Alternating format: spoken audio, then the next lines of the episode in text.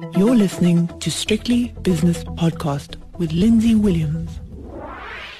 Welcome to this 91 Investment Views 2022 podcast. With me is Paul Vincent, who manages the American franchise strategy.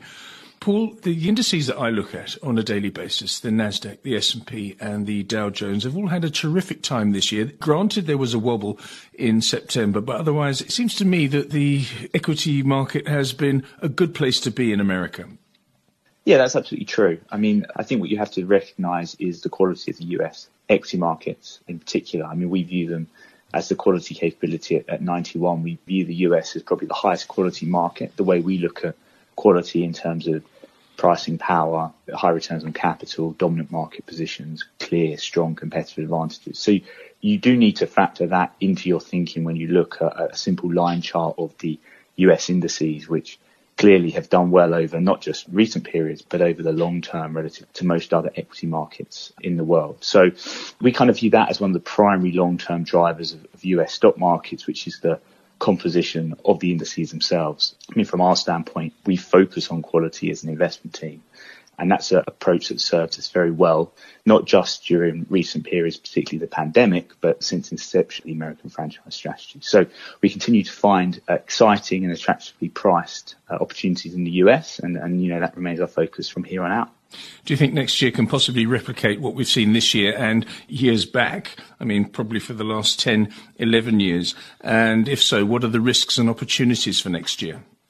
Yeah, I think it would be difficult for 2022 to replicate 2021. I mean, coming into this calendar year, I think most investors probably would have expected quite a benign return, if not negative return from US equities. And as we sit here today in, mid-November, we're looking at a kind of like 25% return year to date on the S&P 500, which is obviously exceptional. So I think it would be a mistake to necessarily forecast that for next year although not many people would have predicted the returns you would have got this year at the start of 2021.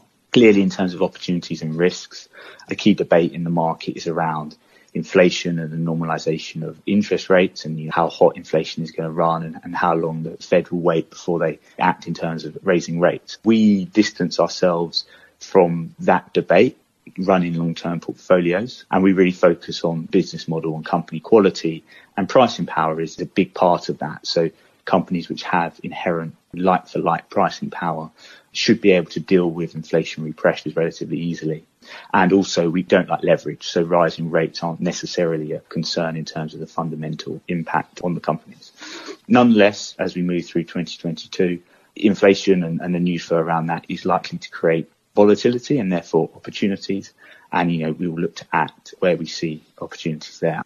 Give us some more insights into the way that you're positioned now and how you might position yourself next year.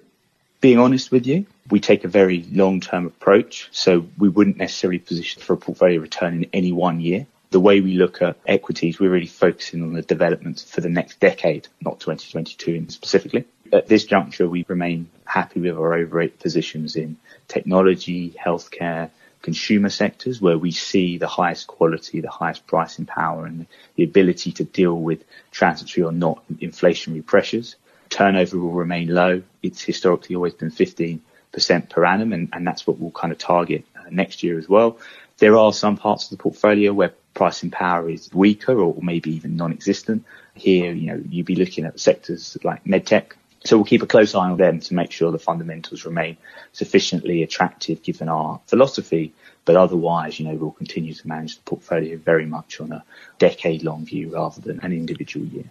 Paul, thanks very much for your insight. That's Paul Vincent, who manages the American franchise strategy at 91. The views and opinions expressed in these podcasts are those of Lindsay Williams and various contributors and do not reflect the policy, position, or opinion of any other agency, organization, employer, or company associated with strictlybusinesspodcast.com.